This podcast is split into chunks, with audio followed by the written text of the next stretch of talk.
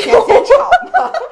我忘了，算了，都这样吧。反正我这耳朵也不是一天两天了再多录一期也不会对它造成什么损伤。嗯那我们这里面呢，先插入一期小小的广告。不是广告，是我们要给大家带来一个福利。对，因为听说呢，你们老说说我们这一周录两次音频，一次录一个小时，你们听不够，没关系。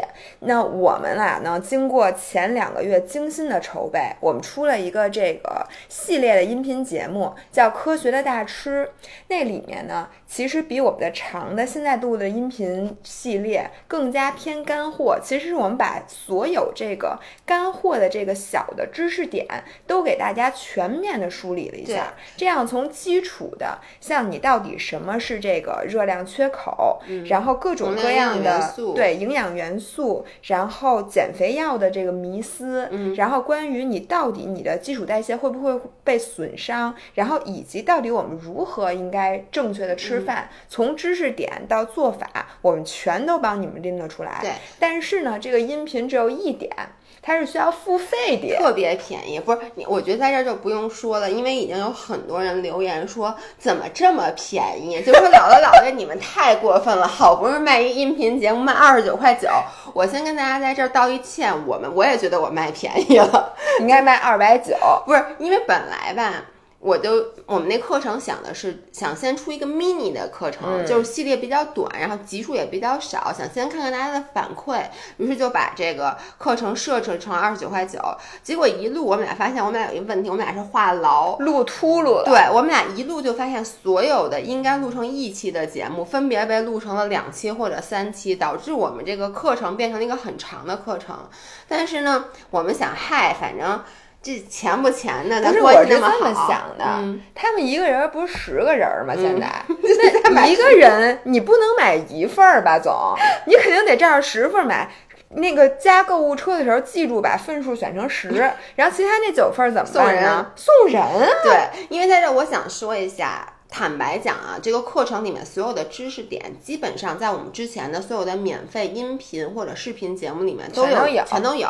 就是说，而且这些这些知识点你在网上搜也都能搜到。但是为什么还要买？是因为我们这些知识点经常是被插播在各个不同的，比如说很长的视频里或者很长的音频里，可能今天这儿提一嘴，明天那儿提一嘴，但是没有系统的整理。所以对于一个你想系统的了解，一气儿听下来全是干货的话，我觉得这个是值得买，而且这是一个反值得反复听的，因为。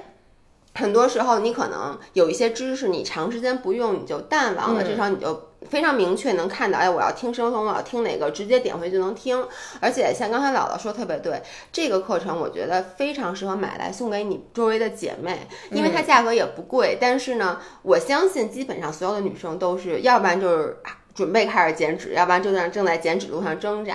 其实你送他这个东西，你就是他的救世菩萨。我觉我得的妈呀！就是你是在做一件善事，只能花二十九块九就能做这么大的一件善事，你可能会改变一个女生的一生。啊行，就到这儿 吗？戛然而止，戛然而止。我觉得够了，够了，够了，够了。嗯，那怎么买？你说一下。啊，怎么买？就是我们在喜马拉雅，大家如果你是在苹果上听的，你就去喜马拉雅嗯上面，然后点我们的 Fit for Life 的名字，然后底下你就能看到叫“科学大吃”这个付费专辑，或者你直接搜“科学大吃”也能找到我们这专辑，然后直接就一键购买了，然后点小礼物也可以送给别人，对，好吧？行那咱们今天正式开始。嗯，今天呢，老应老爷约稿，说要谈一谈好好说话的这个问题。咱不好好吃饭了，咱们今儿好好说话。我一开始来跟姥姥说，我说今儿说这个好好说话，她说这有啥好说的呀？她说这是蔡康永的那个吗？对，我说这怎么着情商课是吧？不是，是我最近发现，因为我周六录和那个老爷公，就和张学友一起录了一个 Mark 榜，录了一个吃播。然后呢，吃播的过程大家已经看见了。对，大家已经看见了。说实话，这个视频我现在还没看，我不知道今天晚上他发出来我会不会看。我看的时候有点小尴尬，因为你知道，我知道我跟他在一起的时候，我经常不好好说话。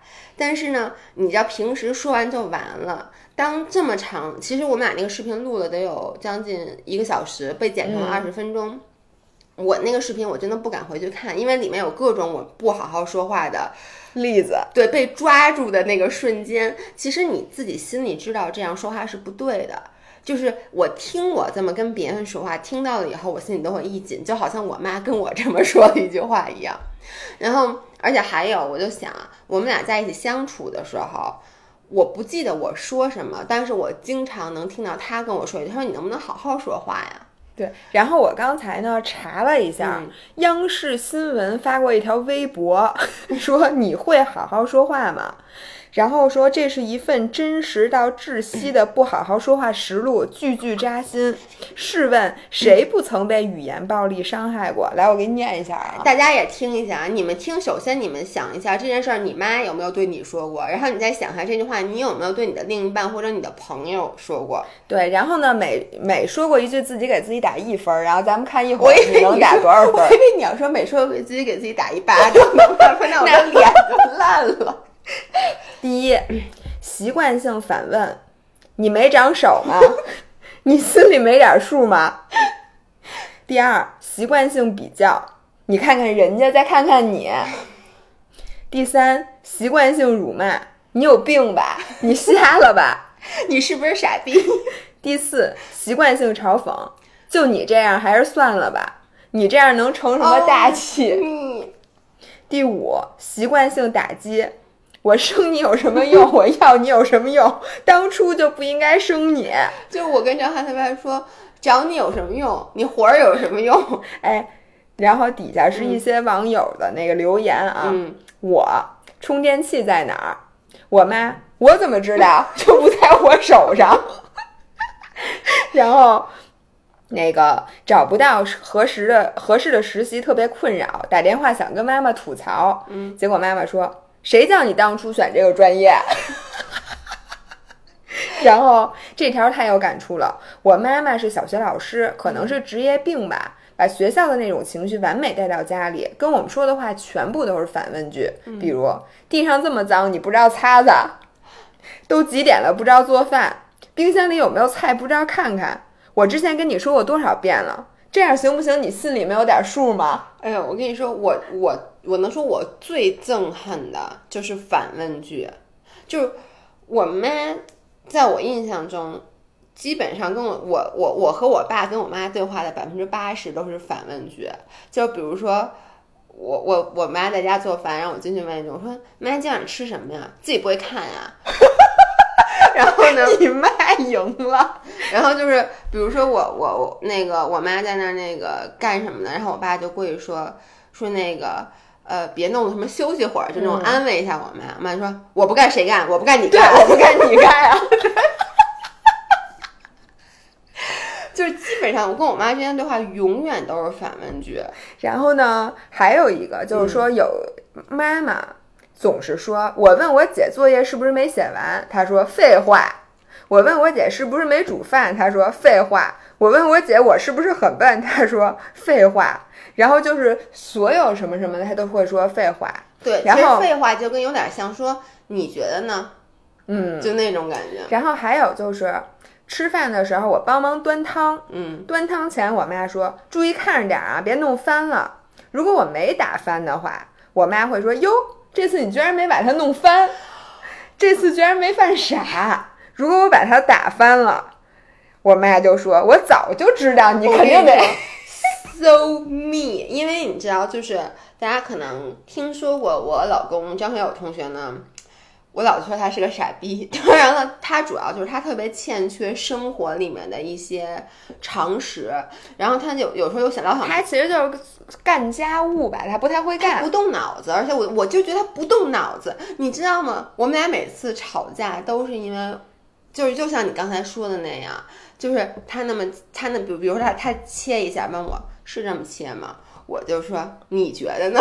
或者说废话，就是你觉得呢？不会自己看？对啊，我就说你觉得呢？你动脑子想一想，你这个不是就典型？我觉得你跟张学友之间的关系，你们不是那个这个男朋友和女，不是恋爱关系，是母子。但你知道很多，我知道很多人在恋爱关系里面有点像，就是有一方说话就是会有点带刺儿。就是你看很多连续剧，就是那个老夫老妻最后就是基本上就演那种家庭关系不好啊，到最后其实都是因为两个人说话就是互相是这种带刺儿的。但是你发现了吗？我发现一个特别的，嗯因为我跟老何说话，嗯我们俩真的属于说话的标杆，说话界的标杆。嗯我们俩从来不用这种方式嗯沟通，所以每次我们俩在街上或者在一个饭馆里听见旁边的夫妻，嗯尤其是特别老的，经常像我们这么说话。就是全都就很多人这么说话，比如说吃一包子什么，他说坐这儿行吗？然后他就说你你愿意坐哪儿坐哪儿，就随便，随便。嗯然后坐那儿说你你说你你吃什么，你哎甭管我。对对对，或者说哎，行了，你随便点吧。哎，就是哎，你怎么那么啰嗦呀？说我吃什么你不知道吗？对对对我还能吃什么呀？反正就是都都这么说话的时候，我心里就会特紧张，就是我老觉得这俩人就吵起来了。吵架。但是我发现没事儿，这是人家的正常相处模式。我我必须得说，这是一个非常不好的相处模模式。我的这种相处模式，相处模式 toxic。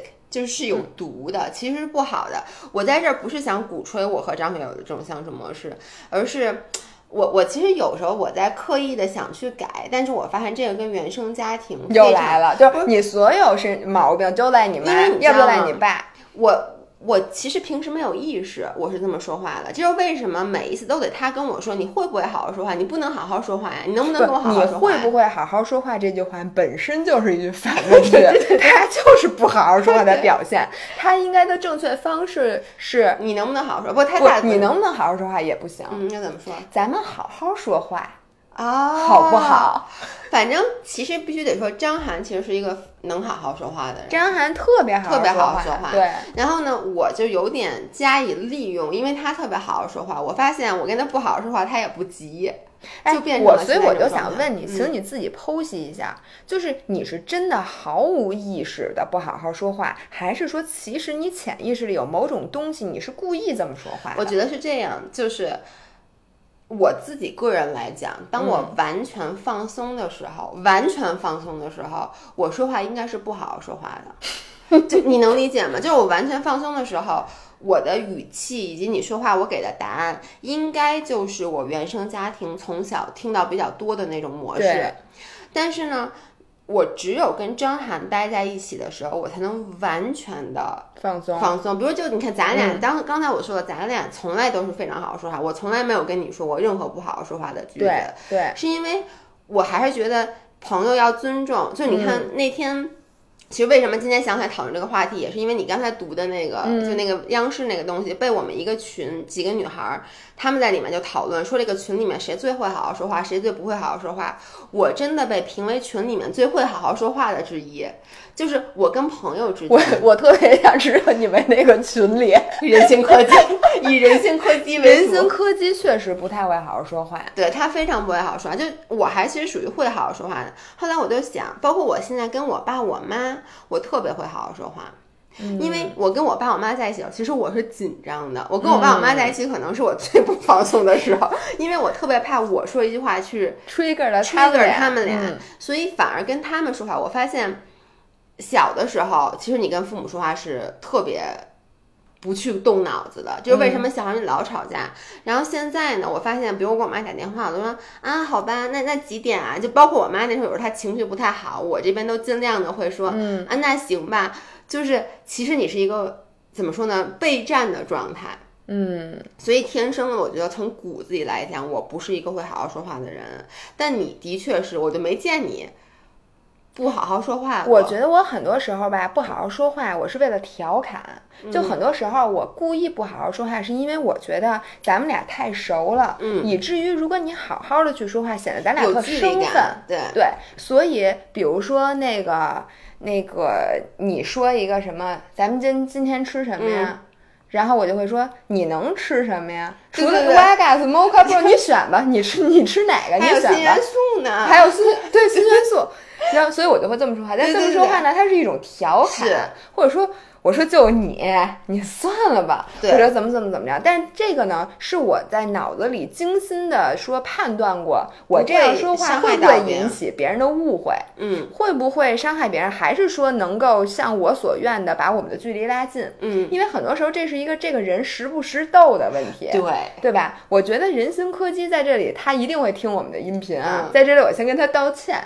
但是呢，就是以他为代表的有一些人，他是对，因为他他他们本身自己的幽默感是很强的，对，而且他特别识逗，嗯，就是你怎么说他还能不说，我不能不说，就是人形柯基是我认识女生里面最幽默的之一，对对对，就是他说话特别逗，特别逗而且呢，他也特别会逗别人笑。他的他是那种，你们知道有一些人，就是他特别能讽刺别人，但他讽刺别人的点都巨准，所以我觉得特别搞笑。就他经常模仿，他能一语就道破你身上最差的那个点，然后他就加以讽刺，弄得周围的人都会哈哈大笑。老何也是这样的人，我跟你讲，就是嗯老何形容人的能力特别强，嗯他总是能找到一个最丑陋、最搞笑、最让你不堪的那个嗯点来形容你。比如说，他曾经说周慧，嗯，你知道周过慧是谁吗？我大家那知道歌手，周慧是谁大家应该知道一个。大家可能不知道的，因为如果如果你是一个九九五后或者零零后，请你搜索一下周慧这个人，就周他是一名歌手台湾唱歌的人，他是台湾的吗？我不知是，道。他是一个台湾歌手，然后他现在已经不出道了，但他那个有一个叫那个叫什么歌啊？就是那个远处的钟声回回荡在，我就不唱了，里在哪儿我忘了，回荡在哪就是儿忘了。他一开始的第一张专辑，所有的 MV 都是动画，嗯，然后他本人长他长得真的不好看，所以嗯他一开始唱片公司包装他的时候，就觉得他的声音非常非常的美，就不想让他出现脸，嗯然后就觉得这样子可能会导致他一上来红不了。但他因为他那个嗓子确实好，所以他红了。后来他就开始露脸了，露脸以后，后来可能就大家就是。很多人就。就是知道这个人长得可能嗯不那么好看，但是想不出形容词。嗯你知道我们家老何说他像什么吗？我们家老何说他长得像大蟒蛇。你想一下，这个人和大蟒蛇之间的关系，你就会觉得简直太像了，非常非常的像。然后呢，他形容你，形容我，嗯，形容任何在身边的人，就在你某一刻的那个样子，都嗯形容的非常的精准。对。但是我觉得老何是他知道什么时候该说，就是他不会，比如说这人不熟，或者说他看到对，哎，我怎么觉得你像大蟒蛇？说看到你现在情绪不太好的时候，还过来就是调侃你一句。然后呢，人形柯基吧，我觉得人形柯基是一特奇奇葩的人。史阿姨，你听见了吗？我就是在说你 yes，因为人形柯基对朋友就是属于。我对张涵那种，就是基本上我跟史阿姨说什么话，她都是反问句，就是你能理解，因为史阿姨其实是我们线下店的合伙人嘛，然后有时候我在代课的时候，我那皮筋儿断了，嗯，然后呢，她进来了，我就一边上课一边跟她说，史阿姨帮我拿个皮筋儿，然后她就那种自己不会拿呀，就是这真的，我跟你说真的跟我妈，然后或者说你不知道皮筋儿在哪儿是吗？对对对对对对哎，你开店这店不是你的，是吧？你不知道什么你都不知道在哪儿，得是吧？太对了不是，他也跟我说过同样的话。我问他，我说那个什么史阿姨什么什么东西在哪儿啊？史阿姨就会给我一句啊，你自己的店你不知道那什么什么在哪儿？一次就包括比如说那用个过耳机，史然后阿姨有时候史阿姨在店里，我。我跟那个史阿姨说，我就不想喝水嘛，我就去嗯拿一瓶矿泉水。史阿姨就说：“这水是你喝的吗？这是给会员喝的，你你配吗你去楼道里打水。对，但是呢，跟咱俩说呀，咱们会觉得哦，这个人跟我很熟，但是他对一些新来的到头一回见面的人，可能跟他相处了十分钟，他也这么说话。比如说，有一个人问这个说：“哎呦，这空中瑜伽是不是危险啊？”他就会说。说你上得去这瑜伽吗？你就危险。说你上得去这绳儿，你坐得上去吗？你就危险。或者有的有的新会员他在训练的时候说说，哎呦真累。嗯然后史阿姨说什么？史阿姨来一句：“你干什么了？你就累？你你配说累吗？这动作你做了吗？你就说累。”然后这时候就有两种截然不同的反应。一种像比如说咱们这种特别像欠儿欠的，咱们这种特别能自黑、嗯特别能接受讽刺的人，就觉得哎呦这人怎么这么逗啊？然后一下子就跟他的距离突然一下就缩短了。对吧？有的人就然后有的人就简直气到就无法相信这个人竟然这么跟我说所以大。家如果去我们的店里，会发现我们的会员。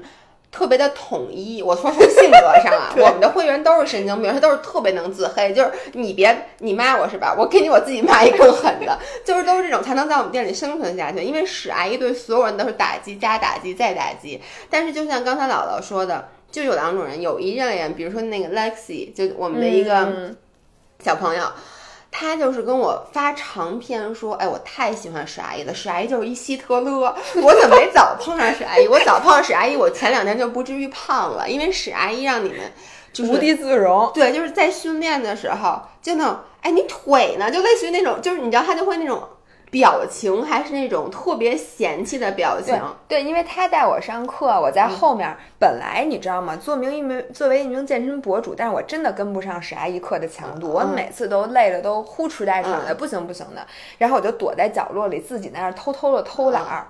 然后呢，这时候史阿姨突然回过头说。同学们，你们快看老张的脸！我也说，你看老张的这个动作，你们看他脚愣没离地，你们能看出老张脚离地了吗？对，然后这时候你就非常的尴尬。我每次上课的时候也是史阿姨，就比如我在前面带大家上课，史阿姨在旁边就开始说：“你们看看你们这老师的动作错了。”对，然后所以我必须得说，我很少跟朋友生气，我就跟史阿姨生过几次气。我当时气愤的是，我觉得你。太不在会员面前给我留面子了，你能理解吗？就是当我作为一名老师在上课的时候，旁边有一个小柯基在那说：“哎，你们看看这个老师看看这老师的动作，哎哎呀，说你们你们你们就跟那个他一起动作，说你们所有人都比他做的好，对对对什么什么其实之类的。这让大家很高兴。我我我，但是呢，你知道史阿姨她的另外一个点就是，她反而对她老公那个态度。特别特别特别特别好，所以这个就是我一直 wonder 我搞不明白的，因为我认识绝大部分人跟我很像，就是如果不好好说话的，绝大部分跟我很像，就是说白了就是窝里横，就是嗯，跟越亲近的人说话越不注意，因为说说句实在话，这是一个非常不好的习惯。习惯，因为嗯坦说白了就是，我觉得我拿住你了，我觉得我伤害你没关系，你能怎么着？你走啊，你走哪儿去？这个 你这一句话，哎，你说完我特别想抽你，真的。因为你知道，有时候那个张学友就跟我说，咱以后能不能不这样？嗯我说不行。我就有他叫不行，然后他就说，他说你这人不能不讲道理。我说我就不讲道理。他就说你看你让我干什么，比如改，说我都改了。我说对呀、我说你愿意一点，我说要不然你别改呀、然后他就说，那你能不能也付出一点牺牲？我说我就不，我说要不然你走啊，分手啊。但是我觉得很多时候你说的这个话呀，就是有的时候不好好说话是一种调情。其实你们俩在 flirt，就很多时候就是你们俩没有真生气的时候，嗯我觉得好好说话也好，不好好说话也好，你们俩爱怎么说话怎么说话。但是真正有的时候牵扯到了一个很严肃的问题的时候，嗯我觉得每个人都好该好好说话。像我呀。其实你说我不会怎么不好好说话，我当然会了。我不想吗？我不想不好好说话吗？我当然想。我跟你说，不好好说话是一种非常爽的事情，就是只给，就是非常的爽。你要让我这么跟老何说话，我每天从早到晚，我能数落他一天，我都不带停的。但是呢，我这么数落他呢，我心里知道我是要承担后果的，因为老何是一个白羊座，他平时不声不响，他也不给你发脾气，对他你特别客气。但是你一旦那天，比如说你提你那个想摸，就是就撞枪口了，他可能那天本来心情就不好，然后平时呢，你可能给他一句，他也就默默的承受了，但是也也许那天他也不知道怎么着，反正他心情不好，他就会点着了，这样呢就会引起一场争吵。对，然后引起争吵本身这件事情就非常浪费时间，哦、yes，太对了。就本来你们俩，比如下午能好好的，现在就可以走去吃饭，嗯或者去喝咖啡，或者你爱干嘛干嘛。但是呢，吵架你怎么着得吵一小时吧？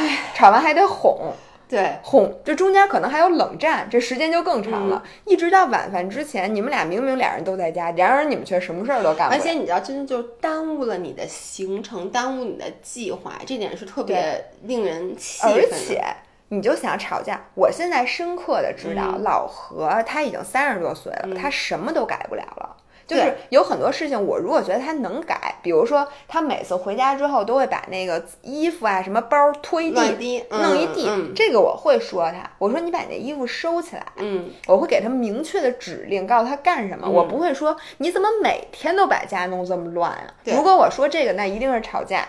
但是男生他需要你给他一个明确的 solution，我就告诉我不管我我不批评你，我就说你现在把这个东西给我收起来。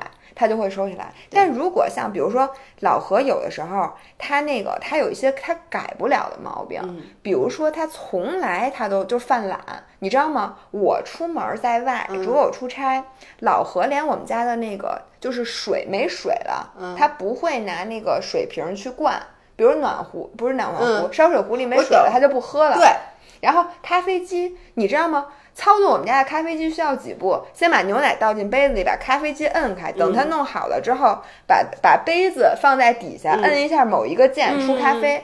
这个事儿他都不干。对，就是他就不在家喝咖啡我特别能理解，我爸也是这样人。就是我妈如果不在家，我爸就是那种，就是就像你说的，宁愿渴死，嗯，我也不会自己去站起来烧一杯水喝。就这么着，就那么待着。对，像这种事儿。你说我给他什么指令？我说我走之后，你每天都要喝咖啡啊，或者你每天都要开。然后像这种事儿啊，我就不说了。我看在眼里，我心想，你不喝咖啡碍我什么事儿啊？你不烧水，我回来给烧上不就完了吗？也没有反正也没耽误，而且也没耽误你。反正你也没耽误我，也没耽误他。我只是看着之后，我就觉得这人很懒。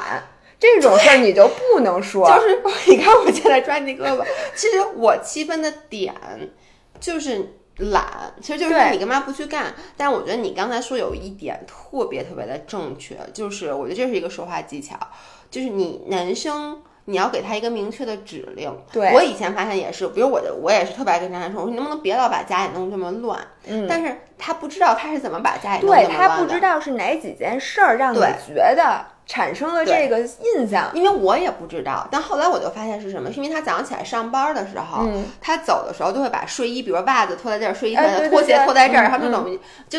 你知道我本来就起得晚，我经常是早上起来拍摄。我一般晚上会把我第二天早上起来要拍摄的东西就准备好，然后有时候我早上起来一看，就又被他弄乱了，我就会很愤怒。但后来我发现其实并不乱，他只是他东东衣衣服脱的到处都是。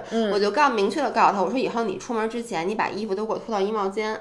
对，就你别把袜子丢在这儿，他就比如我拍视频一拉开椅子，椅子上有一个什么那个脏袜子，就这种就会让我火特别来。但自从那以后，我发现好像他确实是就做的比较好。对，而且我现在会自己审视一下，就是我发现很多时候特别容易双标。就我东西其实也放在那儿，你对我都双标，但是我所有人都双，我觉得做到不双标可能是这个世界上最难的一件事。但是你比如说啊，他睡裤也扔在床上，我睡裤也扔在床上，我就不觉得我睡裤扔在那儿乱，对不对？但是他睡裤搁在那儿都不行，因为有的那天我特别想说他，我说。我想说的话是，你怎么又把家弄这么乱啊？实际的情况呢，是他的裤子和衬衫扔在沙发上，但是另一个情况呢，我的裤子和沙发 在另一个沙发上，还有袜子。嗯，但是呢，我的眼里只有他扔的那几件衣服，我觉得我的东西放在这不正常吗？然而，如果你这时候停一下，你仔细想了一下，你想。那他看他眼里看到的还是你的东西，对。但是你凭什么？他也没说你，你凭什么说人家？我就是我发现你说特别对，就是我经常跟张涵说一句，我说你能不能？他有时候就坐在那个沙发上吃东西，吃完东西就往旁边一搁，嗯，就不收，嗯。然后呢，我就会跟他，我就老跟他说，你能不能吃完以后扔一下？嗯，他就会说。只有这个是我吃的，什么都是你吃。对，就是你没发现，就自己对自己的那个乱都能容忍，对别人的那乱都忍不了。他不在家，我就不觉得家里乱。我觉得他每次，因为叫他每周都出差嘛，他今天又走了。他只要一回来，我就家里变得特别特别乱。但其实你想，一个男生能能有什么？对他能有多少东西？就是只是当这，就像你说的，这地上扔的是他的裤子的时候，你就看着特别不顺眼。对自己的袜子，你觉得挺可爱的。对，你就觉得我拿着还方便呢，一会儿。对，所以我觉得这个就是有的时候我会反思，在说话之前，我会自己想一想，究竟这是不是事实？因为太多时候我们觉得的事实，嗯，真的不一定会是那个真的事实。对，而且你知道，有时候沟通吧，我想跟大家讲，大家看到昨天晚上的吃播了，其实之前在那个吃播之前，我们俩大吵一架。我给大家讲一下我的心路历程，我觉得很多人可能都跟我一样。我我我真的觉得，为什么在音频节目里永远都是我做反面教材？我能不能哪次当一次？哎，今天可是你自己主动提出来的。对，但你看，我对自己至少有正确的认知。是这样的，我星期六早上起来发了一个微博，就说晚上要拍吃播，我就写了几个几个选项，然后还有一个就是我说大家对我和张飞有什么问题，可以给我们留言。然后大概到下午一点多的时候，我就坐在那刷刷留言，嗯，然后我就看到很多问题都是问，就是说你们两个最爱对方的点，或者你们俩觉得对方什么做最浪漫的事儿，我就开始琢磨，我就发现没有，你 能理解吗？我就心里咯噔一，我就开始想。他为你做过最浪漫的事儿呀？什么时候对我做过浪漫的事儿？我就心里已经开始不爽了，你知道吗？就看他做的什么，我就已经不爽了。红五人们，你们这窜火窜的 漂亮，然后呢，拱火拱的漂亮。说那个别老说对方的，说那个说一下最想让对方改变的事儿，我就开始想啊，马上就说，我操，太多了，想让对方改变的事儿全都是。然后说别老说缺点了，说说对对方最喜欢的一件事儿吧。我喜欢他什么呀？没有。然后呢？我这时候的心情就已经有点忐忑了，因为你知道吗？就是其实等于说你开始审视自己了，嗯，你审视，你开始审视你们俩的这段 relationship 了，你觉得这段 relationship 有问题。然后这个时候张学友犯了一个错误，然后他犯完这个，因为他最近特别特别忙，然后呢他一直在工作，所以呢他犯完这个错误，他那个等于心理压力很大。然后他犯完这个错误以后，我就用非常不好的语气说了他，因为当时你们能理解我自己的心情也不好，而且呢，他人家犯什么错误？就是我说擦桌子那个哦，就是他，你确实你承认，就是他这个错，他是干这事。哎，你给大家讲一下，不就是他把粉儿，你把粉儿，他把他我讲的是这样的，我把那个 B C A 那粉儿撒了一桌子，然后我跟他说，他当时在书房呢，我说你拿那个。纸巾擦一下，因为我们家都是厨房纸这种很大张的。他们家没有抹布。对，没有抹布。我说你拿那个纸巾擦一下，我说用湿的啊。我的意思是让他把那个纸巾给弄湿了过来擦。过了一会儿，我发现他在满屋转悠，我就心想干嘛呢？然后结果这个人从他的那个公文包里面掏出一个坐飞机的时候，你们知道发手的白云的那个湿纸巾，就撕开那么一小条，我真的撒了一桌子。然后我看他我就急了，我说你干嘛呢？他说你不是说拿湿纸巾吗？我就说你是没看见，我是撒了一桌子粉吗？我当时生气的点就是他不用心，不用脑子，不动对，不动脑子。然后他的点是你让我拿湿纸巾的呀。然后呢，其实平时啊，如果这时候他可能也就直接去拿湿纸巾过来擦了。但是他当时他自己可能压力比较大，他就顶了两句，因为当时我的语气也非常不好，然后就导致我那个火一下噌的一下就上来了。当时我为什么还那么大火啊？是因为这样的，当天我给自己安排了很多拍，我没有安排很多拍摄任务，但当时这样的，当时下午我想两点到四点半在健身房，我要拍那个健身那个视频，嗯。所以我就想不能迟到，因为还涉及到我去那儿要调整心率带，我又怕出什么问题。因为前一天我已经去了健身房想拍没带心率带了，所以呢，我当时就已经想着是要走，别别迟到。然后所以当时我都心里想的是，你还别招我啊，你招我，咱们这件视频要拍不了了，我他妈得更急，你还别招我啊。结果他还在顶嘴。我就觉得你还是不是诚心，然后我就开始火，于是我们俩开始吵架，然后眼瞅着时间就一点一点流逝了，于是你就更生气，我就更生气，因为我就想，我为什么这个视频我我是要分三到四天才能拍完的，所以呢，我今天要不拍，因为我需要他帮我拍，我下礼拜什么时候拍，我整个人就开始不高兴，就是又开始紧张了，然后就。越吵就开始把更多的事情细碎细碎的事情就就裹在裹在一起，然后哎呦给我气的。但是你知道吗？到最后后来我就特别生气，我就说那我自己去了，我就摔上门儿，我就走了。我跟你说，因为我的脾气来得快，去得很快。我到坐电梯到了一楼，我就想我自己咋拍呀？我当时真的走之前，我已经把我们家摔的乱七八糟，把零食筐什么扔的到处都是。我真的是走之前，我特别的愤怒，我说我回来时候不要让我看见你。然后下到一楼，想我咋拍呀？而且想没拿车钥匙，现在骑车去健身房肯定来不及了，就上去。上楼推开门，然后呢，他在干活呢。然后呢，我说你快点走，给我拍视频去。他说哦好。然后我们俩就就结束了，你知道吗？我给你一个总结，嗯首先。你真的是一个神经病，能有人对你容忍，对是非常不容易的。所以最后我就想，我最爱他的点是哪个？就是这个世界上只有一个，可能就没有人能容忍的了了我，就就 OK，就这样吧。我觉得两个人能相互理解，并且能理解到这个程度，我觉得是非常不容易的。因为你知道吗？私下里面，嗯，我跟老何对你们俩的讨论，基本上全都是这个。就是老何和我都表示，如果对方是一个像你这样的人，我们不可能能容忍。所以呢，嗯，就是说，我们我们最后的发现，这 findings 不是说这个张涵本身拥有多么那什么的品质，嗯然后他那个默默承受了很多，而是情侣和情侣之间的相处模式竟然如此的不一样。对，就是你可可能真的就是你们俩之间的这个，就像那个谁唱的那首歌，李荣浩叫什么不将就，就说你们俩这爱的也热烈，恨的也热烈，然后你们俩其实是在很多时候在吵架当中，你的感情得到了加深。我发现每一次吵架感情都升级，这是实话。就每一次吵完架，接下来一段时间感情会非常非常好。就最近我们俩就吵完架以后，这两天感情都特好。对我，我俩就莫名其妙，我就是我觉得这就是两个人，就是人和人之间的这个 chemistry 这化学反应，嗯真的完全不一样。像像我和老何，我们俩吵架，真的就是他的伤会一一一次次的积累。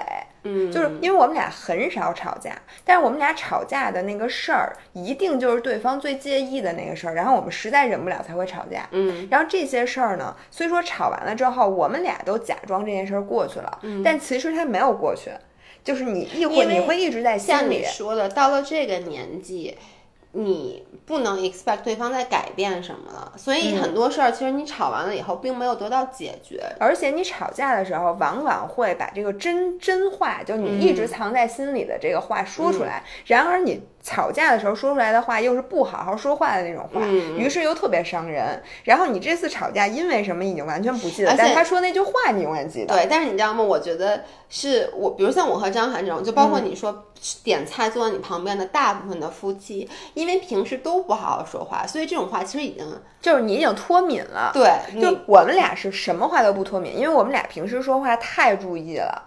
就是嗯我们俩真的是属于说话都是好好说，而且你说我身上那么多缺点，老何从来没有提出来过。我觉得老何这点特别了不起，对，真的很了不起。他从来看到了一些他，我不是说缺点，而是因为他有他的点，嗯，但是他从来不会说。他从来没有跟我说过我嗯任何一个，就是哪怕是想让我把什么东西收起来或什么的，都一句都没有说过。嗯，所以你说他的思路其实就是说我做好我自己，那你这个你能不能忍？我呃，我能不能忍？我能忍，你能不能改？你不能改。嗯那我我只要磨合我这边，我把我这边磨成圆的就行。嗯，然后我比他差一点儿，但我基本也是这个思路的。这但是这个导致两个人一个最重要的问题就在于你说什么，就是就是都没脱敏嘛，就是你嗯稍微的改变一下，你说我今天特别累，我就不想好好说话，那一定会吵。嗯，因为他会觉得你是不是对我有意见，就就是因为他知道你这么说话，一定代表你已经很生气了，你才这么说话。因为平时你都是好好说话的，所以呢，这你要维一直维持着好好说话，你就得一直维持。你不能我今天好好说话，明天不好好说话。其实我没急，但是我突然之间换了一个我总结一下，你想给大家的建议就是，如果现在已经像我这样了，就千万别好好说话，要不然好好说话还该不知道自己姓啥。我给我给我没有资格给大家建议，我只是在讲，我就说你如果你其实让大家看到的是，就是不同的 couple 有不同的相处模式，就是也没有哪个一定是对的。你是想这么说吗？就是你觉得你们。我觉得这个世间万物，你看每两个人，你不光不光是情侣，还有你跟父母和什么的，你如果把你将心比心想过去，你都不知道人家怎么过的。比如说这个这个人的这一点，你觉得那怎么可能能忍？这个人的这个点，你觉得那怎么可能能忍？但是人家俩就没事儿，那俩人就没事儿，对，只是你不是他。所以我觉得没有一个人能说哪种相处模式是好的。对，但但是前提是说。就是你能不能接受你这样做带来最差的结果？你能不能承受？是，对吧？Exactly，这就是为什么我说很多人就只敢，比如说父母会对孩子这么说话，嗯，是因为他觉得你是我孩子，我对你怎么说话？你看我妈绝对不会跟她的朋友这么说话，嗯，对我妈只会跟我和我爸这么说话，是因为你们俩怎么着走啊？你们对，就走不了嘛。但是呢。我为什么敢对张涵这么说？也是因为我现在觉得，反正你走啊，他他估计也不敢走嘛，对不对？对。但是我觉得就这样，你有没有必要？就是说，你心里知道可能这个人不会离开你，但是没有一个人其实是完全不会离开另外一个人的。就是说，如果他真的因为这些积累，嗯，他产生了就是你们俩的感情产生了裂痕，你有没有这个必要？是，或者说你因为人都是得寸进尺。就我最开始试一下，最开始试一下，试一下，因为不好好说话的感觉非常爽，我承认，因为你是一种，就像是一种发泄，对，是一种？发泄，就好像就是你完全没有经过大脑一样的那种，就是走肾，其实是走肾的一种行为，就是你很爽，但是你这么长期下来爽的话，另一个人肯定会不爽，除非他就喜欢听这个。对我，我觉得像你刚才说的，每个人有不同的相处模式。呃，我觉得我跟张翰的相处模式就是，当然了，我不是永远都不好好说话，要永远不好好说话，我们俩肯定也没法一起过。但是，只是我觉得他对于我偶尔的不好好说话，他是完全可以接受的。很多人是接受不了的，我觉得这跟他的性格有关，而且跟他的原生家庭也有关系。你看，他爸其实从小也呲儿他，所以呢，他其实习惯了。对，结果他，如果你特像我一样特别好好跟他说话，他反而觉得咱俩是不是不太熟啊？咱俩的感情是不是不够好？他他要是听了这节目，他可能会说：“你还是跟我好好说话。”不，他表面上这么说，但是你要真跟他好好说话了，没准他也不适应。对，所以我觉得这个的确是，但是还是要好好说话。我我我自己心里面，我我其实有在，虽然说每一次啊，他说你你得好好说，你能不能改？我说不能，但其实我心里会给自己做一个小 mark，就是我会想，就是下一次要注意，比如说。有时候像比如他还是有惹怒我的地方，我当时就会把怒火给压下来。但毕竟他惹怒我的地方比较多，一个是这个，但是还有就是我们俩其实吵架并不是那么频繁，嗯，这是不同夫妻的相相处模式。我打心眼里觉得每一次吵完架以后感情会升级，至少在我们俩是这样的，就是完全我其实不会去记住他说的某一句。不好的话，他肯定也没有记住我的，就是反而会因为一次和好，我觉得在和好过程中你会学到很多，你可以去 appreciate 他的地方。然后呢，我每次吵架大概是我那天看了一下，大概我们俩每次是可能三四个月吵一次。你这怎么看的？你还给记小本儿？不是，我都想，就比如说有时候他就说说说说，是这样的，每次我一跟张翰一起，张翰就说，这我跟上次吵架还没多久呢，你别急。后来我就发现，我们俩大概是在三四个月或到半年吵一次架。我觉得这个还算健康，因为我从来没有想象过不吵架的 relationship 是什么样的。就至少我的性格是不可能不吵架的，就是有事儿没事儿，你到了半年，我需要一个发泄，就是对，其实很多时候啊，就是看这个东西是走你的理智还是走你的感情，嗯就甭管走哪个，你都会积累。因为人和人，尤其咱独生子女，其实都是不太能容人的。你想，咱从小就自己一个孩子，嗯你长大了强行让你跟另外一个也不知道怎么跟别人相处的独生子女凑在一起，那俩人从生活习惯到各方面，肯定其实是不适应的。嗯那这种不适应有一有一种方法呢，就是堆积到理性上，就是你总结出来的一二三你。刚才做的那些事儿，对，就是你一二三，你知道这个人他实际的缺点是什么？那你如果你又想让你和能和他相处，那你需要把这些你总结出来的东西拆解成具体的 action，、要求对方你要这么做，这么做，这么做，而且是在你 evaluate 过的，就很多他改不了的。那你就得看你自己能不能忍，对，然后如果他能改，你不能忍的让他改；如果他能改，你能忍的，你自己考虑一下，到底是你忍还是让他改。我发现你其实就是说到底就是。一般我们觉得到了这个年龄，嗯或者别说到这个年龄，我觉得基本上十七八岁以后人就基本定型了。他其实不能改的是本性，嗯，就是我是一个懒人，像我，我是一个就早上只要睡懒觉的人，这种本性我其实改不太了，而且我就是整个，比如说我是一个情绪化的人，嗯，你像张涵老跟我说，你能不能别那么情绪化？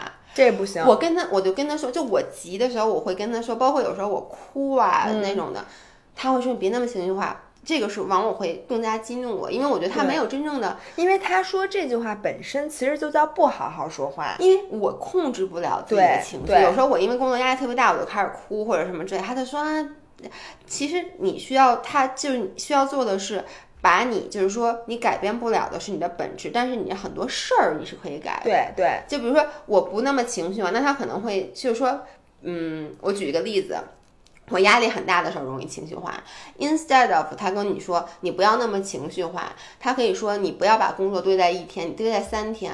然后他说这你也急。我跟你，嗯。我我跟你说，你对付你这样的人，我觉得有一个可能会好使，嗯就是你们俩强行规定，只要你情绪一上来，就自己在屋里憋十分钟，就是不能不能吵架，自己先去那屋憋着。反正只要我情绪上来，他只要当时他的状态是好的，就没事儿。就没事儿，因为我情绪上来的快，嗯去的也很快。其实很怕的是，当你情绪上来的时候，对方是给你火上浇油的。嗯但是我我举的是一些具体的 action。其实比如说啊，我我工作特别忙，我本来这周是不想把工作都堆在周六的，我是想周五拍一个，周六拍一个，嗯就这样子你的你你就不会压力那么大了。但我周五因为没拍成嘛，如果说周六没有另外一个视频。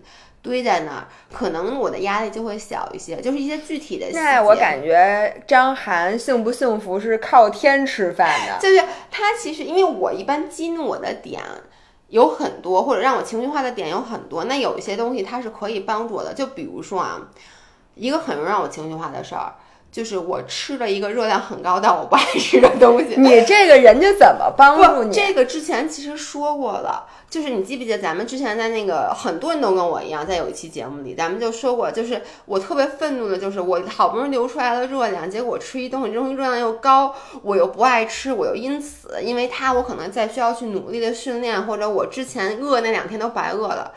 你知道这个怎么办吗？就是不要让我去吃那些。热量很高但不好吃，你知道张涵这点现在做的很好。就比如说，当我现在每次一说我想吃点什么，就是说今天想出去吃，张涵就说，嗯、你想吃牛肉锅吗？然后他从来不会，就刚认识的时候，他会 recommend 一些热量很高的那种，就我也不太爱吃的那种菜，你能理解吗？比如川菜或者粤菜或者什么的。那他现在就不，或者有时候我说我想点，我说要不然吃这个吧，张涵就会说这个可油啊，我跟你吃完你可能不舒服，那咱还是去吃牛肉锅吧。我就发现。这样就无形中你真的减少了很多我因为这个进食而引发的情绪。所以张涵每次在你不在约我们吃饭的时候提的都是这些建议，因为张涵真的憋坏了。对，他每次约我吃饭都是吃川菜，对比如说你不在的时候，因为张翰真的很想吃川菜这。不是约你和老何吃烤串儿吗？对对对对，他他的这些东西只能在外面去对，。他跟客户什么都是吃这些这些东西。但这样子，其实我比如说我吃饭牛肉锅，我状态好，我高兴啊。但你就嗯想，比如说他约我。他说：“咱们去尝一个新川菜，像比如你，你说这儿这儿环境好，咱们去吃吧。结果呢，我吃完以后不高兴，嗯，哎，那我就想问你，为什么就不能控制一下，也为别人做一些牺牲呢？我我能控制。我现在其实我听完这些录到现在啊，我真的是有点觉得你们俩的关系是，其实是张涵付出更多，你付出更少。他确实让着我，是这样的。我呢？我在努力，就是我觉得第一，我有意识到自己情绪有问题，我觉得这点我就比我爸强。我爸意识不要跟你爸比，就是你比你爸强，你就好了吗？爸爸，对不起，我又批评你了。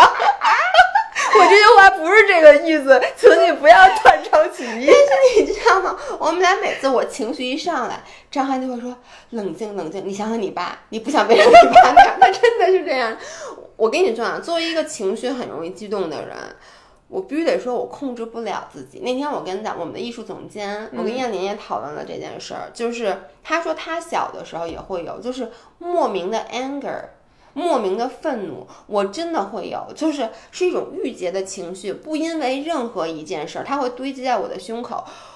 我很，我理智上我知道我现在不应该发火，不应该情绪化，但是我真的控制不住自己。当那个情绪来的时候，所以我能不能这么理解，就是说，其实你吵架很多时候是为了你的生理的感受吵架。大部分就是你说你每半年吵一次架，这个规律就好像你每个月来一次姨妈一样，你需要吵架这个事儿来疏解。其实你生理上的很多，我觉得是，我觉得很多时候是生理的，就是你自己身上有一表，恨不得，比如说高压到一百的时候就一定要吵架，你到八九十的时候自己其实心里有知道。然后你就可以挑选一个在八十到一百之间的合适的契机来把这架炒了。对，因为炒完就好，就把那皮气球快爆了，把那气儿撒一撒。对，因为你知道，anger management 就是它其实真的是一个病。嗯，我我我就是我小时候不懂，就小时候我爸老老老跟我妈吵架，其实也不是，就我爸跟我妈就跟我跟张翰，就不是我爸跟我妈吵架，而是我爸自己就要爆。嗯，然后呢，我妈老说，有时候我妈就跟我说，哎，这段时间真不错，你爸这已经好几个月没发神经病了，但是可能过一个礼拜他就爆了。嗯，我发现这个真的就是规律性的，而且因为我爸是有抑郁症嘛，他每年春季的时候是。抑郁症高发期，就抑郁症本身。你看，我以为秋冬是高发，是春季，就是自杀的。我还有另外一个叔叔是抑郁症，然后他自杀就是四四月份吧，是是春季。哎，你那个自杀的高中同学是什么时候？春季嘛？五月十四号。对，你看，哦，还真是。就春春季其实是抑郁症的高发期，然后我有特别的明显感觉到我的荷尔蒙在春季的波动是非常大的。一个是我每年在春天会长胖，我记得我跟你说过，每年从大概过了四月份开始，我的体重会不可抑制的长胖。其实不是体重长胖，是因为你的胃口，嗯，特别特别好，就抑制不住的。而且我每年到这个时候。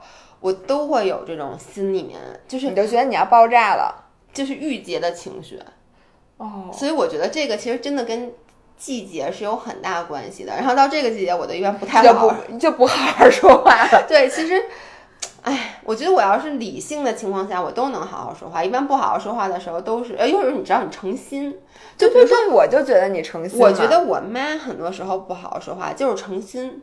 而且有的时候是你情绪不好吧，然后你明明其实心里是渴望对方让你情绪 calm down 的，但是你就会欠招儿，你就挑他的火。你明明知道其实你是希望，当然谁内心都希望是平和的，是幸福的。对。但是你有时候自己很生气的时候，不知道桑炮，你希望对方也生气。哎，对。哎，你这个调就是我，我有时候也干过，我不知道为什么会这样。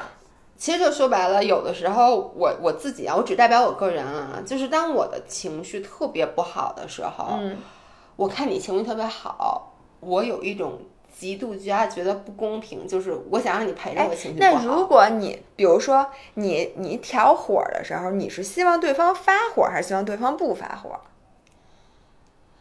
我说不出来，就是我希望你能感受到我的不高兴。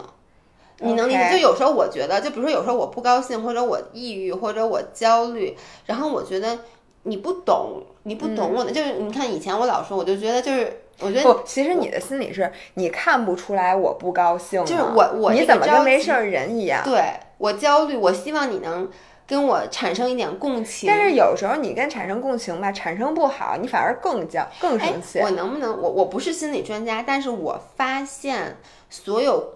就是像我们这种，就是比较容易焦虑、情绪很丰富的人，我们的共情能力其实特别强。我非常容易被别人影响到我的情感。就比如说你要是焦虑了，我肯定跟着焦虑；然后你要是伤心，我肯定伤心。然后你要高兴，我也高兴。就我爸也是这样的一个人，但是我觉得你就是属于比较冷静的，就是周围人的情绪其实不太容易影响到你。是的，我觉得我正常吧。就是我也不是说完全不受影响，但是我也不会像你就是受这么大影响。哎，我可不可以这么理解？其实就有的时候你不好好说话，嗯，是为了不让这个吵架这件事儿让他们归咎于你。就是你知道你现在的身体需要，或者你整个你已经憋不住，你需要吵架，但是你也不能直接吵架，因为你直接吵架就显得你就是神经病。我所以呢，这样还是显得我是神经病。所以呢，你就故意的不好好说话，去激怒对方，这样子你就觉得吵架是俩人的事儿了。我其实没有想那么多，但是我其实就是想挑衅，就是对吧？我觉得这个从内心来讲是这个逻辑，而且很多人是有这种的，就是我在经历着痛苦，然后我希望你能。体会到我的痛苦，这是为什么？你知道，经常就是说男生跟女生在一起，很多都跟男生说，女生需要的是你的倾听。嗯，其实比如说像我跟任何一个人，比如跟你也好，为什么我跟你就发不起火了？跟张涵也好，就是说一件事儿，我对你的，我对你的 response，我对你的回复是有一个 expectation 的。嗯，我发现因为咱俩太像了，而且我觉得又都是女生，而且。For some 炮，咱俩之间的 bond 是非常强的，所以每次我跟你说一件什么事儿的时候，你百分之九十九点九的情况下，你给我的回复就是我想的。就比如我希望从你那儿得到的是一点。就你安慰我，我发现我跟你说完，你就是安慰我。嗯，然后我有时候对一件事什么特别愤怒，我跟你说完以后，我发现你会跟我一起愤怒，你也会觉得这件事不好。这样子，其实我就是希望找个人跟我共情一下，我没有别的需求。或者我跟你说，比如我最近心理压力特别大，然后你就会帮我去分析。但是呢，可能因为张涵是一个男生，嗯。就是我经常跟他吵架，很多时候是因为我给他讲了一件事儿，然后他的 response 完全不是，没错，这就，然后我就觉得他不好好说话，但他其实不是不好好说话。我举一个例子，之前那个，原来我们跳钢管舞的地儿，有一个那个钢管舞老师是男生，然后呢，他跟那个因为跟学员女学员好了，他就被开除了。嗯，我当时呢就是。我觉得这件事儿就挺过分的，因为我觉得人家是正又不是偷情，俩人都单身，那就谈恋爱怎么了？就你把这件事把这老师开除，老师又很好，然后就给张涵讲了这件事儿，就他的第一反应就是，他第一他不是跟我一起说觉得这件事不公平，他也没有说发表说我觉得这件事确实不好，就是他说的是哟，当男老师能。还能这样？我也去学学钢管舞吧。你知道，我很多时候，我明确的跟老何说过无数次这种事儿。我说，我有时候跟你抱怨，或者我跟你讲一件事儿，我是为了让你安慰我，像你说的，我是为了让你跟我共情一下，不是为了让你给我一个 solution。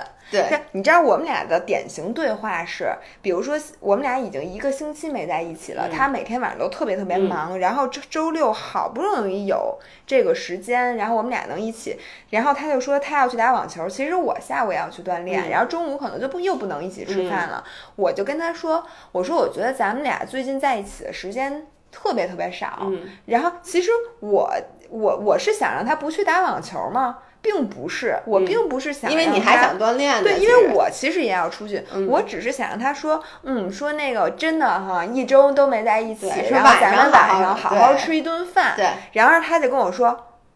那你说他他就跟我说啊，那行，那我把下午网球取消吧。说那我下礼拜也不去打网球了，要不然你这样，你告诉我那个下礼拜你什么时候肯定不在，然后我把我打网球的时间从那。你说他说完这个，你是不是就更生气了？对，然后你就说你觉得他没走心，我就问我说我跟你说这件事儿是因为。不想让你今天下午去打网球吗？对。但是他的理解就是这样的，因为他觉得你说出的任何事情都是问他要一个答案，对他的答案是有目的的。对。那他的脑的回路就是说，哦，我今天下午去打网球，你不高兴了，所以我不去了。嗯。然而就这样，然后或者有一次，我我之前那个车。因为我停在马路边儿上，开着那个音乐，嗯，那个电瓶没电了，OK。然后在冬天的大马路边上，我的窗户都是打开的，然后它就整个那个车就没有电了。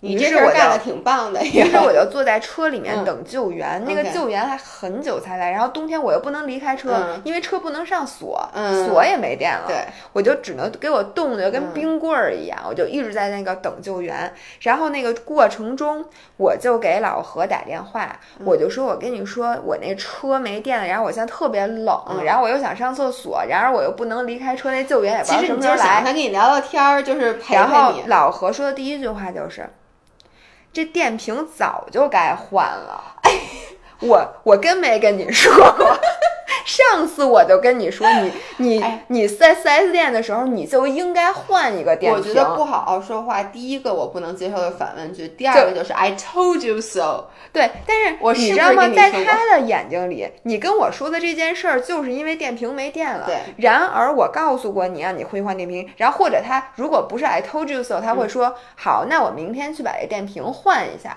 嗯但是他不会跟你产生任何共情，他不会说，哎呦，是吧？真真，可怜，真可其实你怜。需要的就是这句话，。但是好多好多男生都不会这个，以至于我后来就会主动要求我说。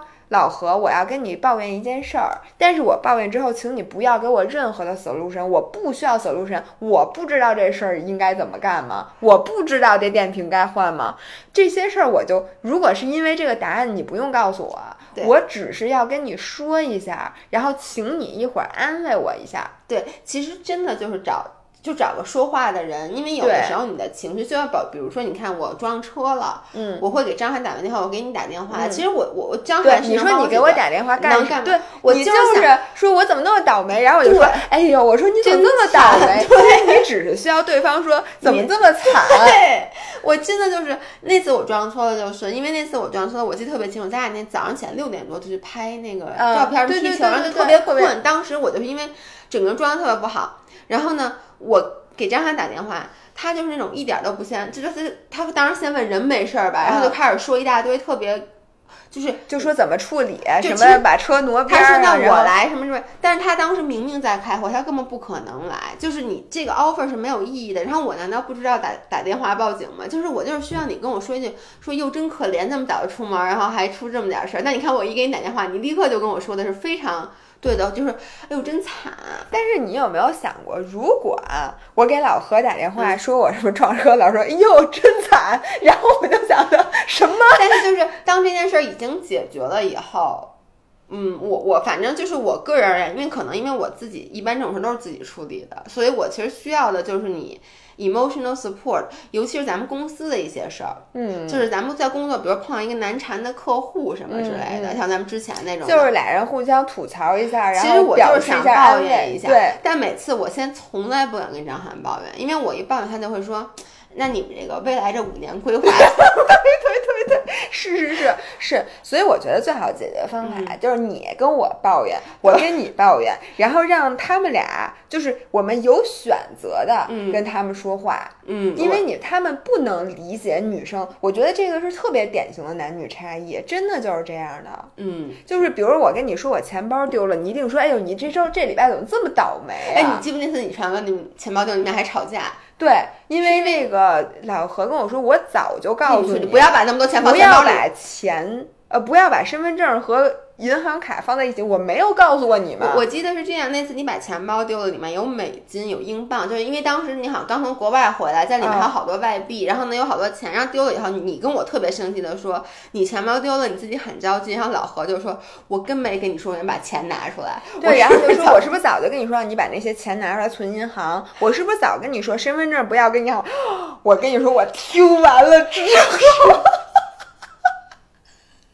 所以，如果有男生在听这个这个这个节目，嗯对我们就是在针对你们。但是说实话，咱们对男的要求也有点高，嗯因为人家呢还得给你提供解决方案，对吧？对然后呢，人家还得跟你共情。我我觉得是这样，我老跟张涵说，我说我对你的要求就是你选一个。你能理解吗？就是如果你能提供特别好的解决方案，你可以不用跟我共情。就是当然我这要求特别高，我我但我就说我这人本来就特讨厌，你们就听一下就完了。比如说我那次就跟张涵就抱怨那个客户那事儿，嗯还有开始跟我问我说什么你们未未来五年的这个发展方向是什么？我就说我跟你说这事儿，你要不然简单的方法你就选择跟我一起骂这客户，嗯，就是说哎呦。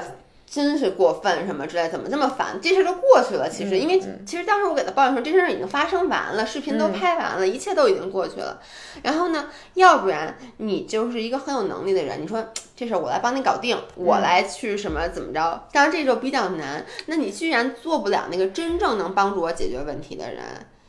或者还有第三种方法，你给他讲一个你比他更惨的事儿，然后他听完了就高兴了。我觉得这三条也适用于我们和一般的人，因为很多时候啊，朋友啊或者什么的会给你抱怨，说我今天我跟你说坦白，或者说哎，我最近状态特别差，或者我怎么着，你怎么回答这种问题？我一直想问你，就是。比如说有一个人跟你说我最近这个特别倒霉，特别惨。嗯，我其实这种这种遇到这种情况，我一般不知道怎么说，我觉得特别尴尬。因为呢，你跟我尴尬什么呀？就比如说有一个人跟我说特别惨啊，比如说他们工作什么之类，就是确实有，就是我有朋友，就比如说家里孩子上学特别麻烦，什么乱七八糟各种的。我其实有好消息，不过我想说，最近我们这恰饭恰还不错，最近来了，你不能说，对吧？肯定不能说。但是呢，你又。就是我的理解是，你不能，你到底该不该抛出自己的问题？不是，是这样的。如果呢，你简单的啊，就是如果他说完，你肯定说，哎呦，那你这个是挺倒霉的。然后你就尝试转移一下话题。一般比如说，那你想吃点什么？咱吃点好的，今天咱们发泄一下，或者咱喝点酒，一般这事儿就过去了。